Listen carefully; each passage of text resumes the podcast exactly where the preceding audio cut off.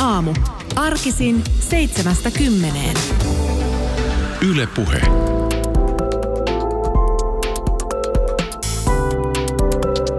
Koronapuhelu kaukomaille. Yle Puhe.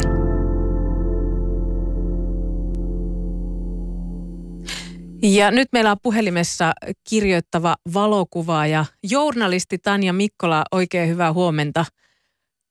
Huomenta Belgradista. Niin, sä asut, asut tosiaan siellä Belgradissa, siis Serbian pääkaupungissa, keskusta vanhassa kaupungissa. Millaiselta Tanja näyttää vanhan kaupungin kaduilla nyt huhtikuun viimeisellä viikolla 2020?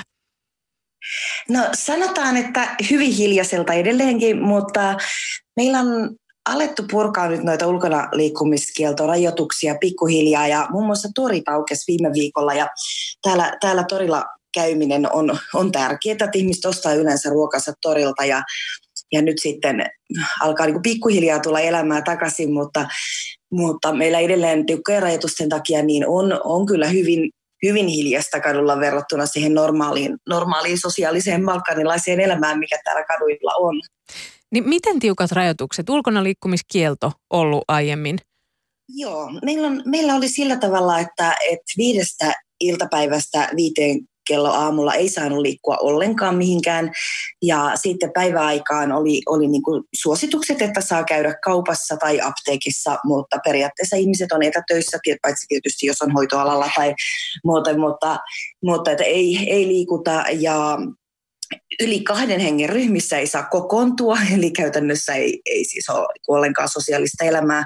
Puistot on ollut suljettuna kokonaan, eli, eli semmoinen niin kuin ulkona oleminen. Ja samaten ravintolat, ravintolat on ollut kiinni ja muut kaupat, paitsi ruokakaupat. Eli täällä on ollut todella tiukat rajoitukset maaliskuun puolivälistä alkaen ja, ja sitten myöskin maan rajat on suljettu, lentokenttä on ollut kiinni. Nyt lentokenttä on auennut rahtiliikenteelle ja joillekin kotiin palaaville, mutta esimerkiksi ulkomaalaiset ei saa liikkua vieläkään. Ja maahan palaavat joutuu 28 päivän karanteeniin. Et, et on, on, Tämä on ollut sellaista kotielämää viimeisen puolitoista kuukautta. Nyt mennään päivässä numero 44. Eli siellä karanteenikin on, täällä on puhuttu kahdesta viikosta, jos on palannut kotiin ulkomailta, niin siellä on karanteenikin huomattavasti pidempi.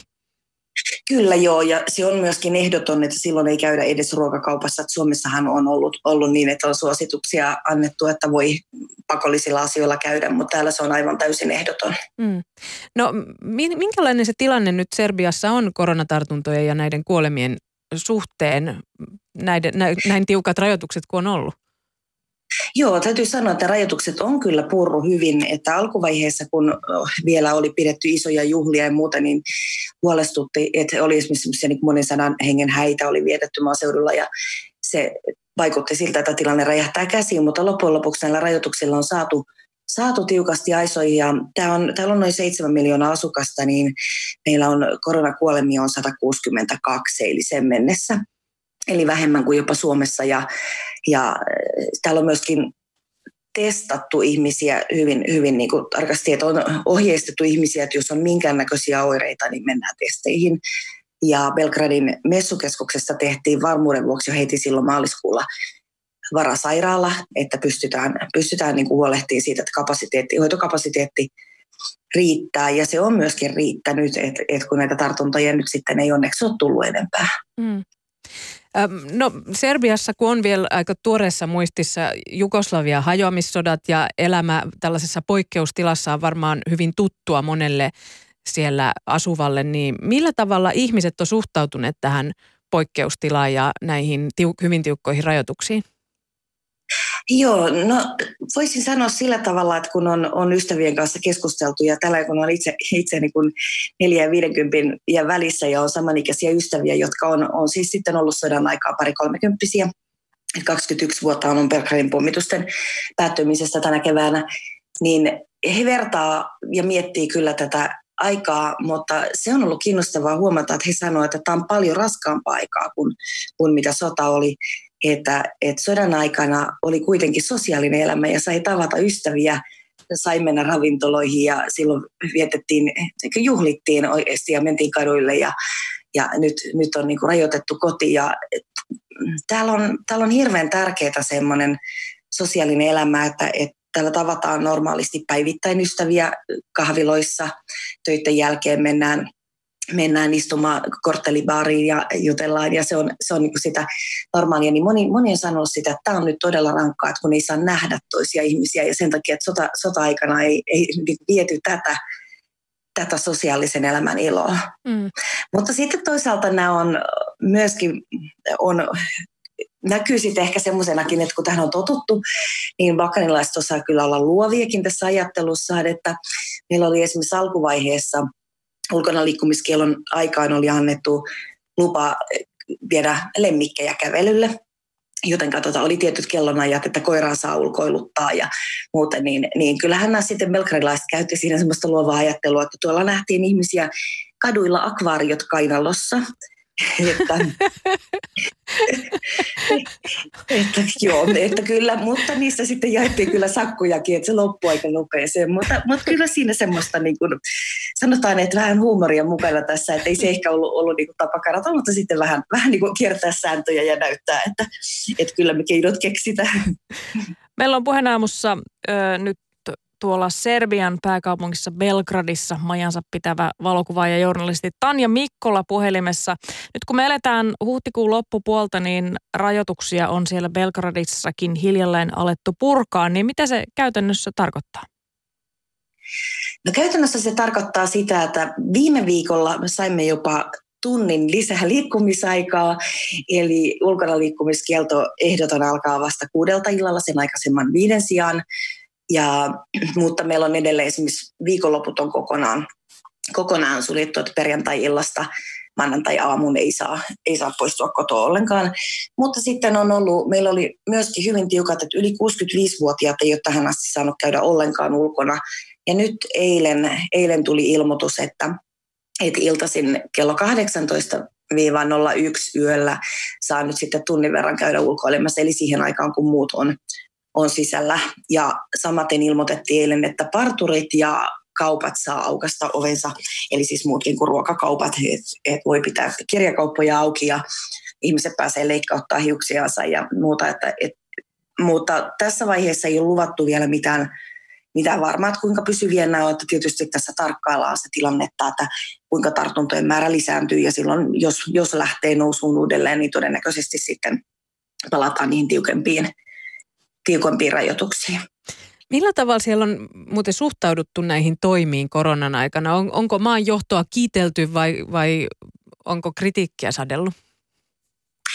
No jos nyt vertaa esimerkiksi Suomeen, Suomeen niin, niin täällä on mielenkiintoista seurata, että mä, mä henkilökohtaisesti on ollut jopa vähän hämmästynyt, kuinka hyvin tätä on, on hoidettu, mutta serbit tyypillisesti kritisoi kuitenkin, mutta ne ei oikeastaan toimenpiteitä, vaan, vaan ehkä enemmänkin sitä, että täällä kuuluu aina kritisoida hallitusta.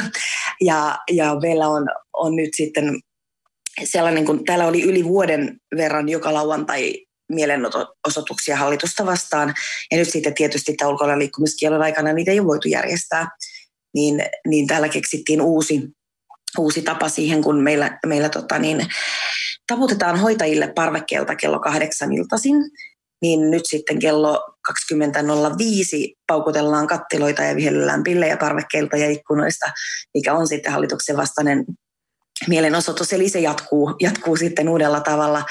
Mutta ei tähän, ei, ei enää niinkään keskustele korona rajoituksista, tai sanotaan, että näistä toimenpiteistä muuten ei keskustella, mutta ihmisiä ärsyttää, ärsyttää nämä liikkumisrajoitukset. Mm. No sä mainitsit hoitajat, joille taputetaan parvekkeelta, mutta, mutta tota, ilmeisesti myös varmaan kiitelty toimi on se, että hoitajien palkka on korotettu. Kerroit näin eilen, kun puhuttiin. Kyllä, kyllä. Täällä luvattiin heti, heti sitten alkuvaiheessa niin 10 prosentin palkankorotus hoitajille. Täytyy tietysti muistaa, että Serbiassa on erittäin alhaiset palkat, erityisesti sitten valtiokuntapuolella jo ennestäänkin, mutta kuitenkin siihen nähden, että, että kun ympäri maailmaa kun on kutsuttu hoitajia tekemään ja ovat tehneet niin järjettömästi ylitöitä kaikkialla, niin se oli, oli täällä semmoinen hyvin positiivinen puoli, että koettaminen tsemppirahaa, että heti, heti siinä kohtaa, kun varaudutaan tekemään enemmän töitä ja ottaa, ottaa tietysti riskejä omassa työssä, niin, niin siitä luvattiin siitä myöskin korvata vähän enemmän. Tanja Mikkola, sä oot siis todellakin valokuvaaja ja journalisti ja oot tehnyt paljon juttuja ympäri maailmaa ja muun muassa matkustaminen on ollut kovin olennainen osa sun työtä. Niin mitä nyt tämä koronapandemia on tarkoittanut sulle sun omien töiden kannalta? Joo, no se tarkoittaa käytännössä sitä, että töihin mä en ole päässyt nyt sitten viimeiseen 44 päivään. Ja, ja oli, tässä keväälle oli, oli matkoja Espanjaan ja Skotlantiin ja Italiaan ja Montenegroon. Ja kaikki on nyt sitten peruttu eikä, eikä tiedetä, että koska nämä rajat aukeaa, että, että pääseekö tänä vuonna ollenkaan töihin. Ja tietysti pitää keksiä sitten jotakin korvaavia korvaavia töitä, töitä tässä tilalle, että, että siinä mielessä on, on tietysti niin kuin henkilökohtaisesti aika hankala, hankala tilanne, mutta, mutta tota, se ei tässä voi oikeastaan muuta kuin mennä päivä kerrallaan ja katsoa, että, että mihin menee, eikä, eikä niin kuin liikaa murehtia huomisesta. Tanja, uskotko, että esimerkiksi sun oma suhtautuminen matkustamiseen muuttuu jollain tavalla, kenties pysyvästikin tämän koronapandemian takia? Mm, en mä tiedä, että muuttuuko mulla varsinaisesti suhtautuminen matkustamiseen, mutta voi olla, että tulee matkustettua vähemmän, mutta se osittain liittyy siihenkin, että, että mun tässä nyt jo muutama, mä niin pitkään tehnyt reissutöitä toistakymmentä vuotta ja matkustanut ihan liikaa, että, että on ollut jo muutenkin, nyt me ollaan Belgradissa oltu käytännössä puolitoista vuotta mun miehen kanssa paikoillaan, että ollaan tehty vaan lyhyempiä matkoja ja se on ollut, ollut vähän semmoinen toivekin, että, että saisi kehitettyä työtä siihen suuntaan, että ei tarvitsisi enää nykyään matkustaa niin, niin paljon, joten, joten varmaan niin matkailu voi olla, että ihan niin kuin pysyvästi vähempää määrää kuin mitä se on aikaisemmin ollut, mutta, mutta en, mä, en mä koe semmoista, että niin pelkäisin lähteä matkustaan tai, tai mitään niin kuin se, semmoista. Ja kyllä mulla silti, silti into on nähdä uusia paikkoja edelleenkin ja myöskin palata sitten rakkaisiin tuttuihin paikkoihin, joissa on, on aikaisemmin viettänyt paljon aikaa. Tanja Mikkola, kiitos oikein paljon kiinnostavasta keskustelusta sinne näihin Serbian pääkaupungin ja vanhan kaupungin eh, sinne tuota sun kotiin ilmeisesti siellä oot tällä hetkellä. Joo, kyllä. No niin, Joo, ja, ja tsemppiä Joo, ja toivottavasti työtilanne paranee, kun siellä nyt noita rajoituksiakin aletaan purkaa. Eiköhän se siitä.